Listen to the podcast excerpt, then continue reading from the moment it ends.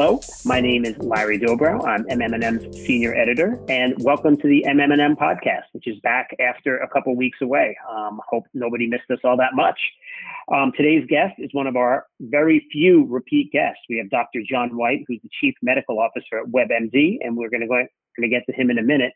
But first, just a couple of quick plugs. Uh, we have our first ever MMM Online Expo, which is going to explore a bunch of topics, among them the roles of the nurse practitioner and physician's assistant, um, a little bit about clinical trial recruitment, and more.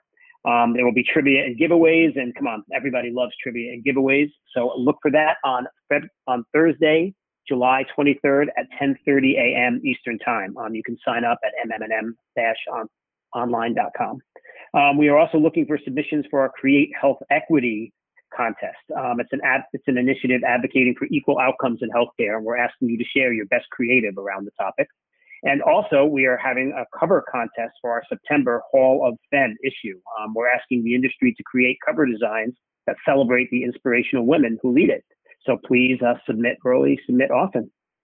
All right, let's get to John. John, thank you so much for joining us here again. Larry, thanks for having me. I, I, I didn't know I was one of a select few these repeat you know. So, so thank you. we, we, we've only extended so many extra invitations. So, you know, you're, you, you can probably put that on your resume somewhere, I suppose, right? I might. I will. so yeah, so you know, I you first joined us um, at the very beginning of March of this year, which of course feels like it was about six or seven years ago.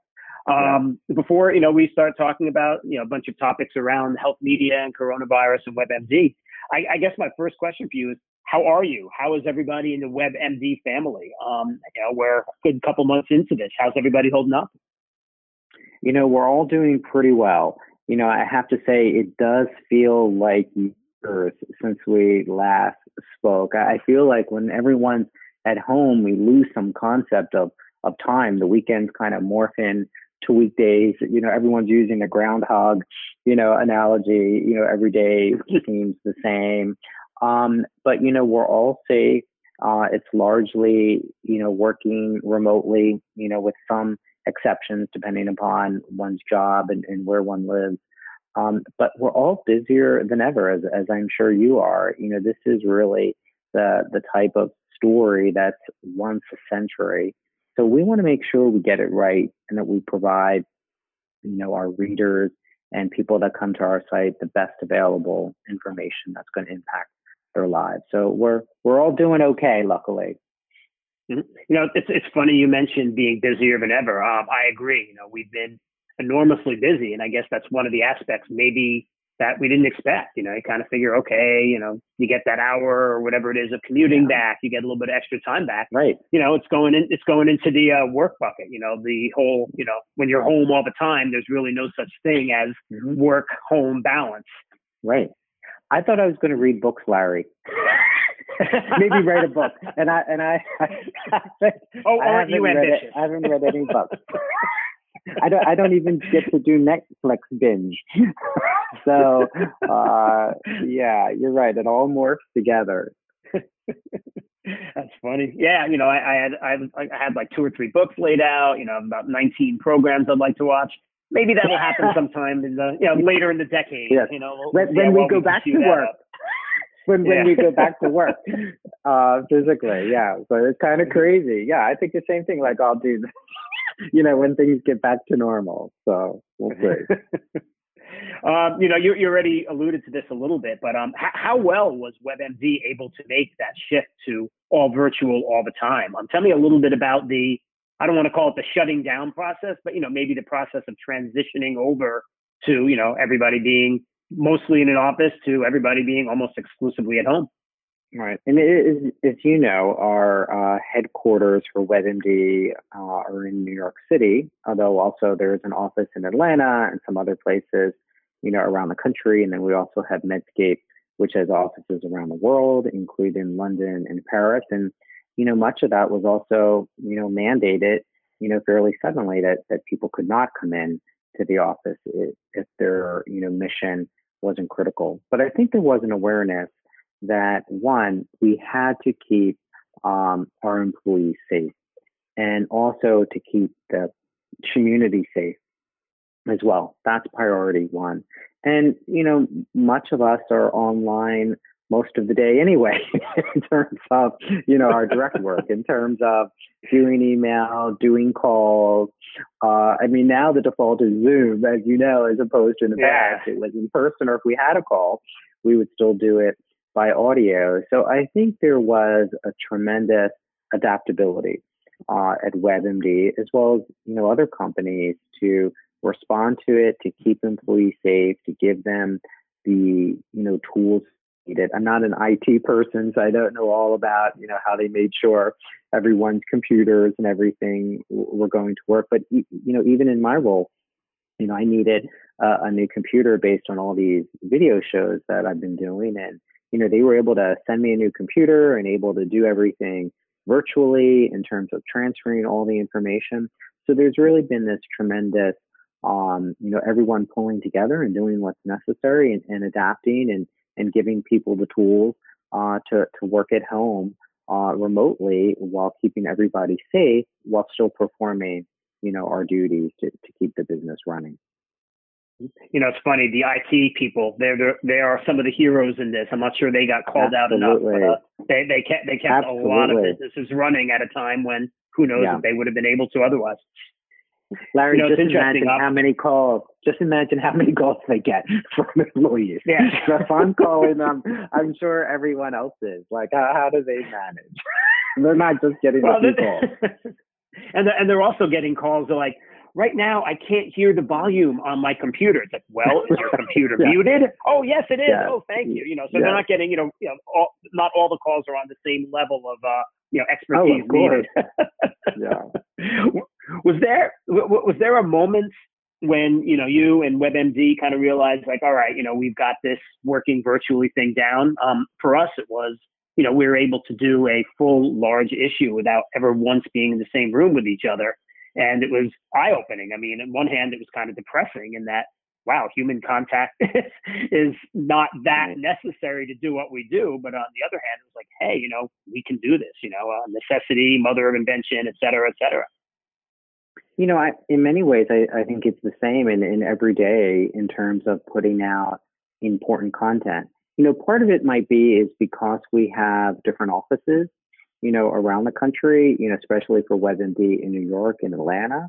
So we're used to talking and interacting with people that, you know, even before COVID, were not literally in the same building as we were. And even within New York City, there are uh, different buildings, particularly you know Medscape and WebMD, and there's been a lot of acquisitions. So we were used to the idea of working with colleagues that we didn't necessarily see face to face. So I, I think that helped tremendously. But you know, I think where we saw it was you know in the continuing production of content, you know, on a daily basis, often hourly, that the machine kept running. And, and that was important and demonstrated the ability uh, to get things done.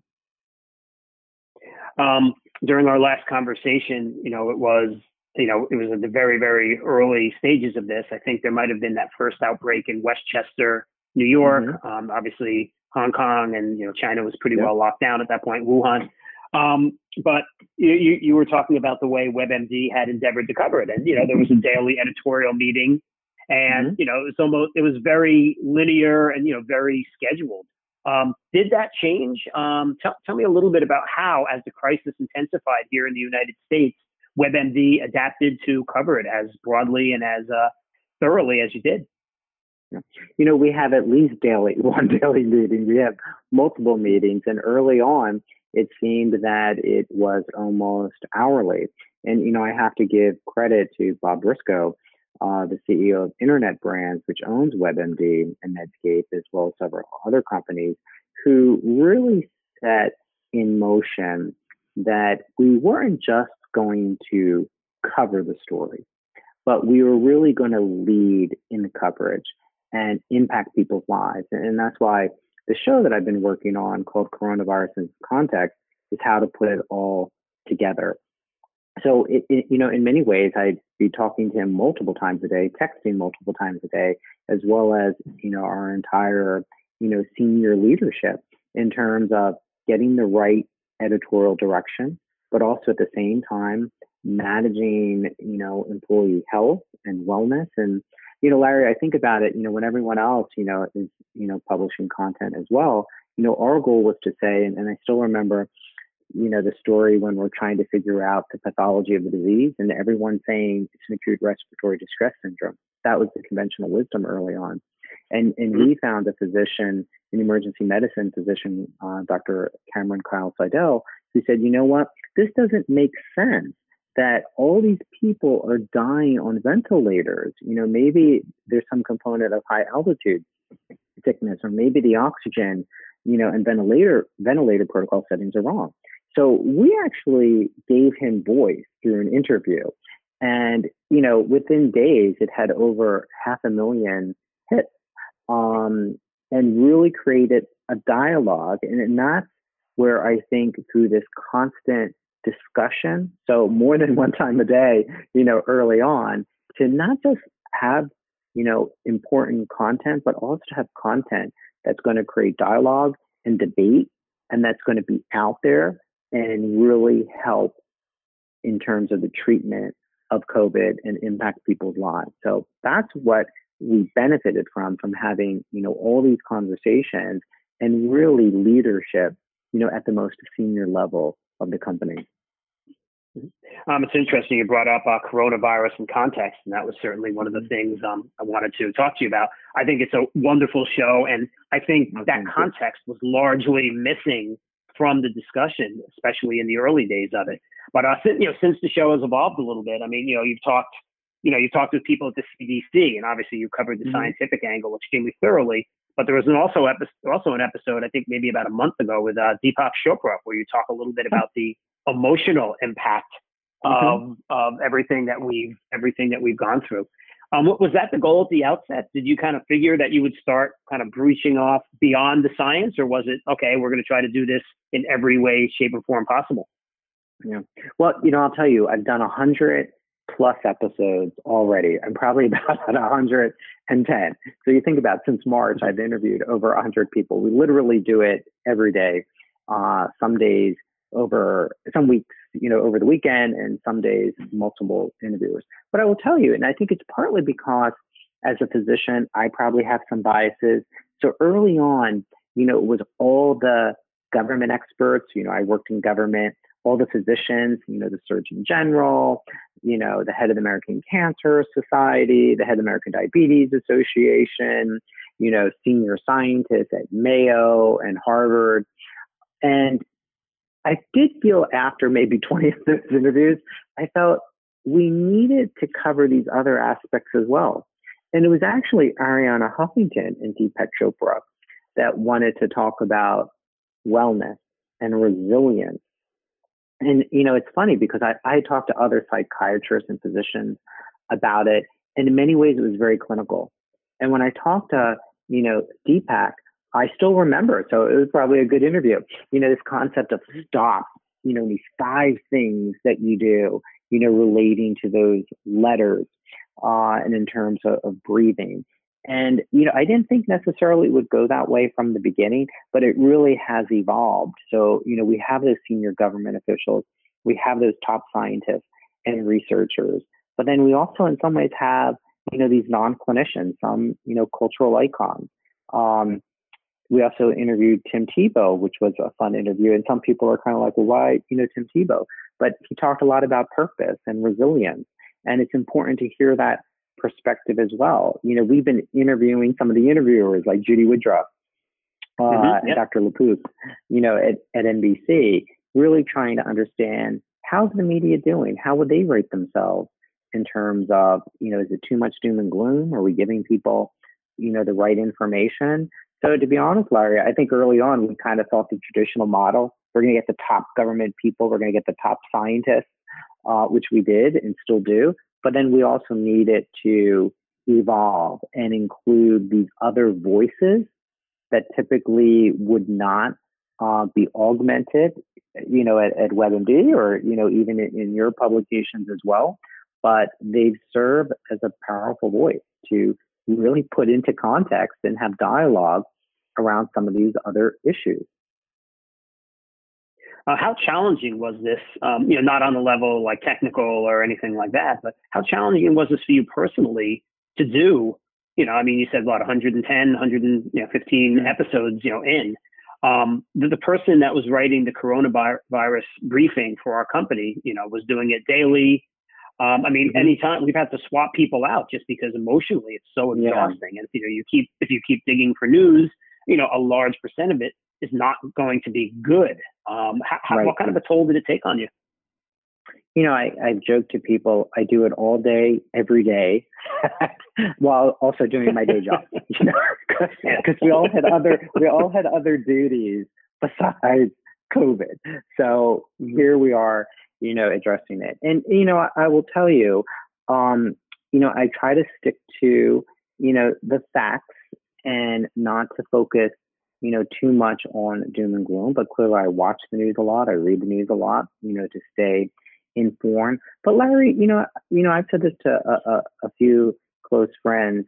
It, it's really a once in a lifetime opportunity to be able to try to impact the coverage of, you know, the biggest story, not just health story, but the biggest story literally in a century. And do it in a way that's going to inform people, help them manage it, and you know, hopefully save lives by giving them the right information and help public health experts make policy decisions. You don't get those opportunities a lot in life. So I really have taken this as a chance to have an impact on a scale that I otherwise might not have had in my career. So, you know, I try to stay uh, positive. I have two young boys. Um, you know, kids always keep you grounded.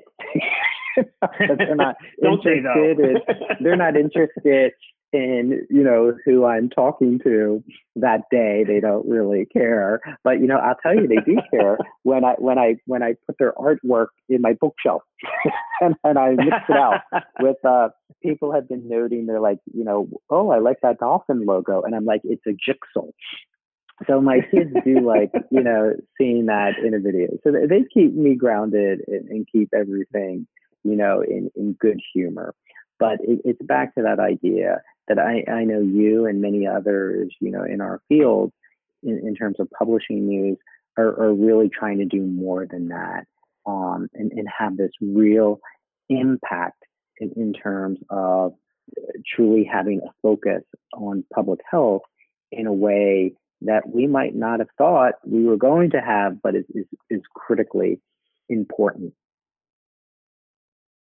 Absolutely. You know, it's funny. Um, know, this is obviously off topic, but you know, we've talked about the fact both of us have young, uh, young boys and everything. Mm-hmm. My kids are actually not that upset when everything, you know, everybody was at home, but when they lost mm-hmm. their soccer and baseball seasons, that's when they were mm. really not that happy. They were like, wait a second, it's okay if we don't have school, but you know, once we lose our sport, like, well, uh, yeah, it kind of goes hand in hand, kid. I, I wish I could help you, you know? I know. Yeah. And that's, you know, what I get concerned about at times. You know, how do we make sure that our children are staying resilient? And in many ways, I think, especially for younger kids, they do tend to be, you know, more resilient and things that bother us, you know, may not bother them, you know, as much. Mm-hmm. Absolutely. They're not, you know, they're not watching the news. You know, they're not seeing what right. you know Dr. Larry Brilliant has to say. And I mean, it's, it's, so, it's, it's sobering. I mean, to a certain extent, I think we talked about this last time, but to a certain extent, we've all become COVID journalists right now. You know, we might be covering yeah. healthcare in a larger sense, but you know, if you're not covering COVID and if you're not covering health equity, I mean, th- those are mm-hmm. the defining stories of our, you know, of our recent time. So uh, yeah, it's not it's not something that's easy to duck. Mm-hmm. mm-hmm. Um, you, you, touched on this a little bit, but you know certainly you've been providing so much coverage. Who, who have you been looking to? Who, in your mind, have been the best coronavirus era follows? Whether social media, traditional media, you know, people popping up on TV from time to time. Who do you think has uh, done well informing us and you know taking that mission really seriously? You know, I really look at a mix of different publications in the morning, as I'm sure um, you do in terms of I, I, like you know having been in the DC world for a long time. Um, you know, I like ones that are, you know, stat news.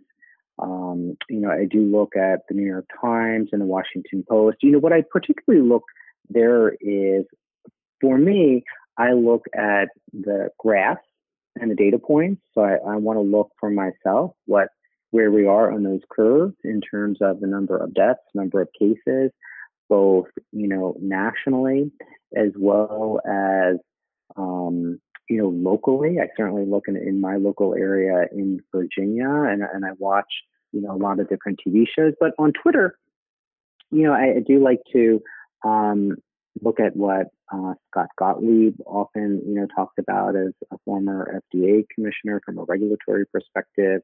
You know, Eric Topol always has some great charts and graphs out Man, there that and, and comment and on. But I also, you know, enjoy reading, um, you know, tweets and commentary from Gil Bash, um, who's at Finn, who always has a great perspective in terms of population health and, and policy. You know, I, I follow a woman named Dr. Jen Caudle because uh, I'm also interested in, you know, following those folks and, and listening to those people that, you know, may not be um, the most, you know, common names, like a, a Scott Gottlieb or Sanjay Gupta. And I think that's important yeah. to look for people that are in the trenches that are actually still seeing patients. I think that's very important. So I, I really, you know, have a mix that that I try to uh, look at and follow. I, I wouldn't say there is, you know, one specific person that I follow all the time, but really, you know, looking through a mix and there's, you know, four or five uh, that I mentioned that I, I tend to focus on, you know, a little more just because I feel um, they often have interesting bits of information. But then I also like to read uh, the comments that people write there because I find that very helpful as well. And unfortunately, some people tend to be very, you know, antagonistic uh, about it. And, and I also follow Dr. Adams, Jerome Adams, the Surgeon General's personal account, you know, as well. You know, sometimes there's a, you know, a, a little more uh, context, you know, in there. And I always think it's interesting to hear what people are doing, you know, in their personal lives as well in terms of managing risk. So it, it's really a mix but but I think you know those folks uh, do provide you know very good commentary. Um, you know, you alluded to this when you talked about the comments, but you know, certainly there's been uh, I, I can't remember when it was, but it was early early in all of this, and somebody came out with like, well, there's also a misinformation pandemic. Um, you know, you mm-hmm. you know you have your current role at WebMD. You know, you're you're a physician. You've worked at the FDA. Um, you've worked at Discovery. Um, how tough was it for you to kind of I don't want to say sit back, but you know, seeing so much of the information that was out there that wasn't entirely accurate at first. Um, you know, how, yeah. how, how, do you respond to that? How do you go about, you know, correct? I don't want to say correcting, because mm-hmm. you know, if you try to correct every wrong piece of information on the internet, right. you know, probably going to be a little late for dinner, I would suppose, you know. But uh, yeah.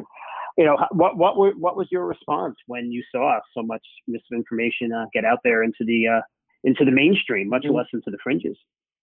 You know, Larry, it's still out there and it you know it makes me mad.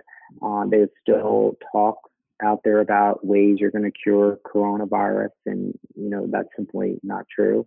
Remember early on when they were saying some people on the internet were saying blacks can't get you know coronavirus completely you know off. If anything, we've seen the disproportional impact on people of color and minority communities.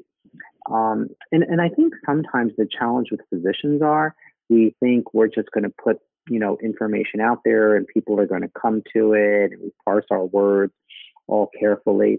And you know masks is a great example. Why is there so much misinformation about the wearing of masks? I saw a tweet the other day that said uh, and, and i thought it was great because it talked about how the doctors are debating p values on studies relating to the use of masks while people are putting up nonsense on facebook. And this one said that the medical community is dying because they're wearing masks. And you won't read about it because there's a huge cover up about it. And, and, that had like a million, you know, hits. And, and that's part of the challenge. So we need to get out there and correct it. But at the same time, we can't give it too much oxygen because, as you know, in search, if there's a lot of engagement, even if there's negative engagement in terms of crazy nonsense, it's going to rise up in terms of optimization. And I think Google and, and Facebook and others are trying to address that. But I have gotten very mad in terms of what I've been reading. So, you know, on our end, we're thinking, how do we address that? And, you know, this brings up a concept you and I have talked about in the past about health literacy and health communication. So, you know, we've done a lot of infographics, you know, how to wear a mask, how not to wear a mask. You know, we have videos, uh, short form videos, you know, interviews. We have it in, in text. So it's really been recognizing the misinformation out there, maybe not giving the specifics of the misinformation that people are saying, but, you know, readdressing it the right way uh, to go about consuming information uh, that you know people can consume in different platforms. You know, we saw that in terms of what's the role of disinfectants as well, and whether they should be ingested or not, and you know, increase in you know calls to the poison centers, and and you know, we were out there putting things on our homepage, et cetera. You know, really trying to correct it, but it, it really makes me angry and sad when I see the misinformation out there because there's a lot of folks for whatever reason, you know, want to believe that or going to believe that, and it, it could cause harm, and, and that's the real problem. You know, um, you know, obviously we've talked about health literacy a bunch of times, the two of us, and I, I almost wonder, um, in, in a way, do we come out of this as you know, as a country, slightly more health literate than before? I mean, to a certain extent, you almost have to be health literate. Um, one of my uncles was always kind of a, eh, if I'm sick, I'll go to the doctor. I'm not going to read or deal with any of this fancy stuff. And then, you know, he tested positive and, you know, he spent some time in the hospital. He came out of this thing basically saying, like, I'm not going to be, for lack of a more elegant way to put it, a dumbass anymore about mm-hmm. some of the some of the things that were going on. I mean, is, is that a possibility or does it have to hit that close to home before some people will truly, I don't know, get the message? I mean, sadly, it is.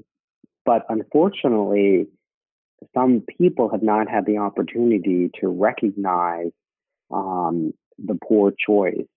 So, you know, it was reported on the news recently, you know, a couple of times how, especially in younger populations, I'm going to define that as, you know, less than 35, you know, 40, you know, some yeah. people you know, have been having, you know, COVID parties where they want to see, you know, who catches it. And there have been instances where people have caught it, have died, have had serious complications.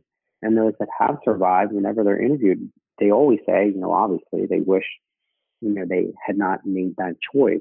But my concern is, you know, where are they getting the information that that might be a good idea?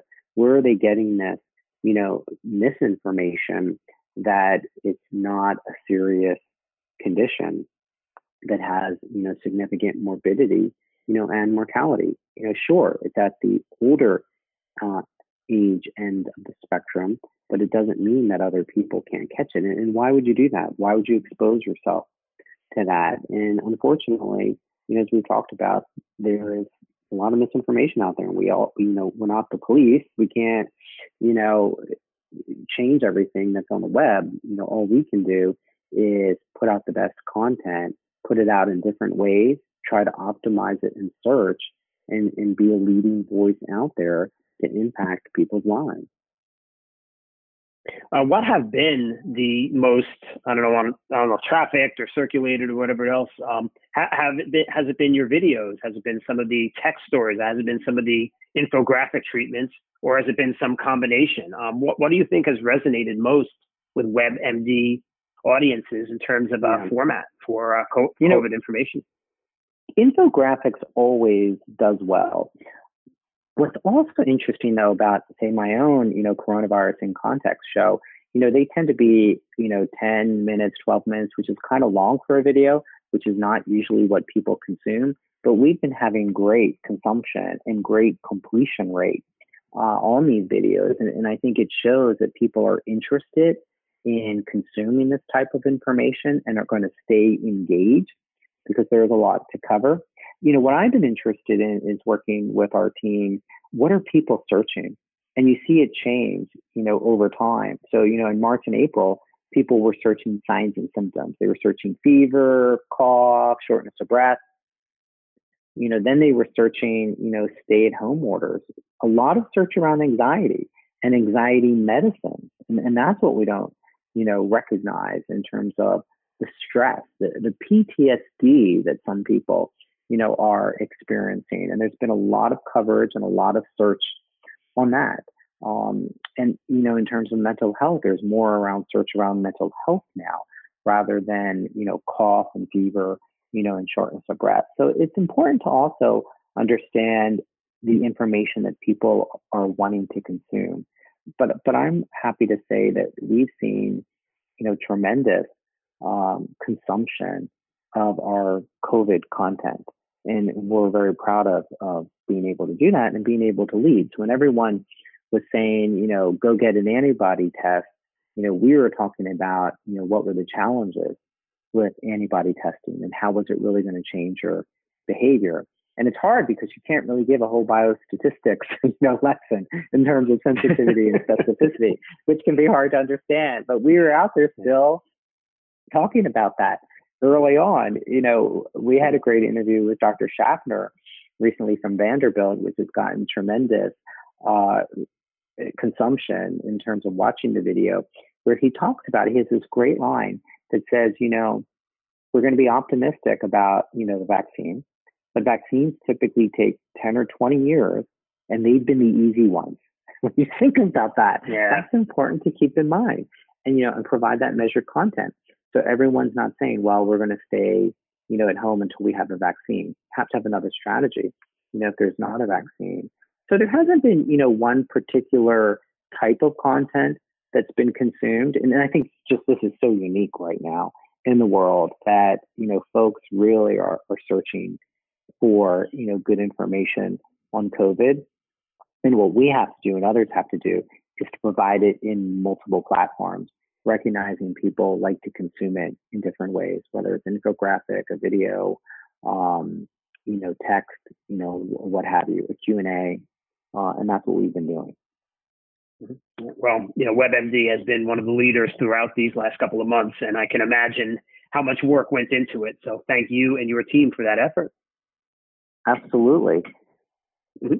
One last question for you, and it's probably the most unfair thing I can ask you, given that the future changes every couple of hours. But um, you know, what what's next? Um, you know, are our children going to be back in school? Are we going to be going to football games and restaurants and you know, the Rolling Stones touring again next year? Um, you know, what what is your personal outlook for you know how how this proceeds over the next couple of months and beyond?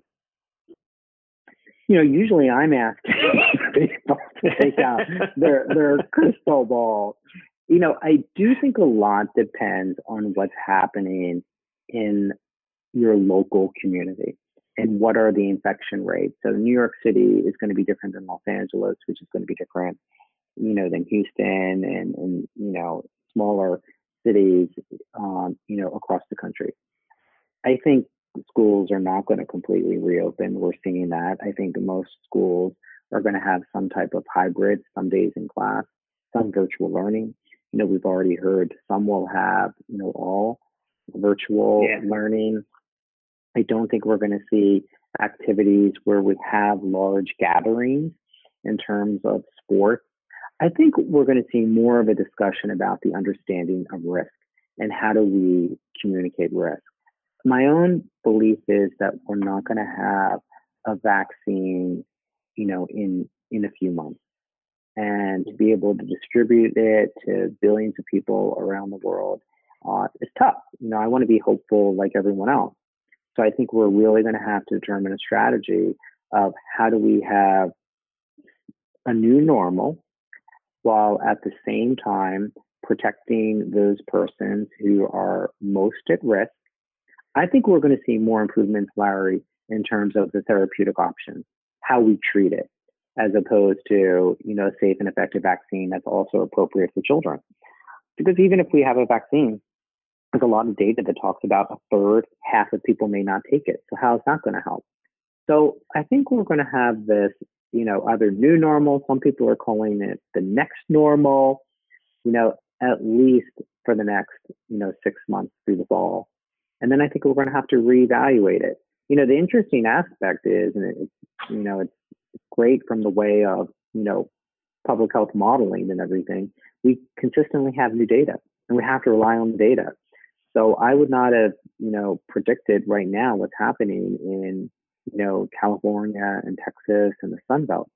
So, you know, where is this going to be a month from now? We're going to, you know, have more data to see, but it's unrealistic to think that in any short period of time of several months that we're going to be back to pre-COVID. I think we're going to be in this state for many months, and we're going to have, you know, a recognition that we need to think about how do we, you know, return to some sense of normalcy while mitigating risk for those people who, you know, are most susceptible to catching COVID and, and having a bad outcome. I mean, is, is that one of the things that is such a disconnect for so many people? The idea that there isn't going to be that, well, you take a shot, you're okay. You know, I mean, the idea that it's going to be around, well, how much risk is an acceptable level of risk rather than, you know, all or nothing. Um, I mean, is that some of the reasons we're having such a troubling time as a society coping with this? Absolutely. I, I don't think we're having leadership that is really laying it all out for people in a way that they can understand and then making rational recommendations. So what's even frustrating is, you know, we'll talk about the issues of transmission in kids. And we'll have statements from the AAP, we'll have statements from, you know, Infectious Disease Society, and then someone will pull out, you know, some doctor, maybe not in the you know, the field that doesn't see patients and they'll have an opposite opinion and then they're all equal, but, but they're not. Um, and, you know, I hear people that will say, but I am concerned, you know, that I might get it or, or my child might get it. And that's a concern, but you have to put it in the concept of risk in relation to other aspects. And then what are the consequences of not returning to school, not reopening up the economy. And I'm not saying, you know, we should do all of those things, but we're not really having those discussions in a thoughtful way, talking about, we, we have to be honest, there's never no risk in any activity. We certainly want to minimize that risk and keep it as low as possible. And I think there's ways that can do that. But we also don't want the untoward consequences as well. And I think we're starting to see some of that in terms of substance abuse, mental health disorders, you know, delay of care in terms of people not getting, you know, cancer screening, people not going in for heart attacks and strokes. So we need to address all of this, you know, comprehensively and not piecemeal, which is what I think we're doing. And then everyone at the end of the day is just saying, well, you know, I have my own opinion. But but we have to come to some rational, you know, planning process and, and I don't think we're there yet. These are interesting times, and thank you so much for coming here to uh, help make some sense of them for us. Uh, you know, I've, I've told you this a bunch of times that I always feel smarter after we talk. well, thank you, thank you for saying that. You know, you always ask me tough questions, and you never give them to me ahead of time. okay. Yeah, you know, we're tricky that way, you know. yes, I always enjoy you know the dialogue and and certainly all that that you and your teams are doing in, in getting out good information. It's you know as i said it's it's a unique time. And you know i appreciate you know you and your team's leadership as well in, in really raising awareness of what are potential solutions as well to, to managing it absolutely. Hey let's get another one of these on the calendar for a couple months from now absolutely hopefully we'll have new stuff Amen. So, Everybody, that was Dr. You. John Whyte from WebMD, one of our favorite guests. John, thank you so much for this, and um, hope you and yours continue to be safe and well. You as well. Thank you, Larry. All right. And for the MM&M podcast, this is Larry Dobrow.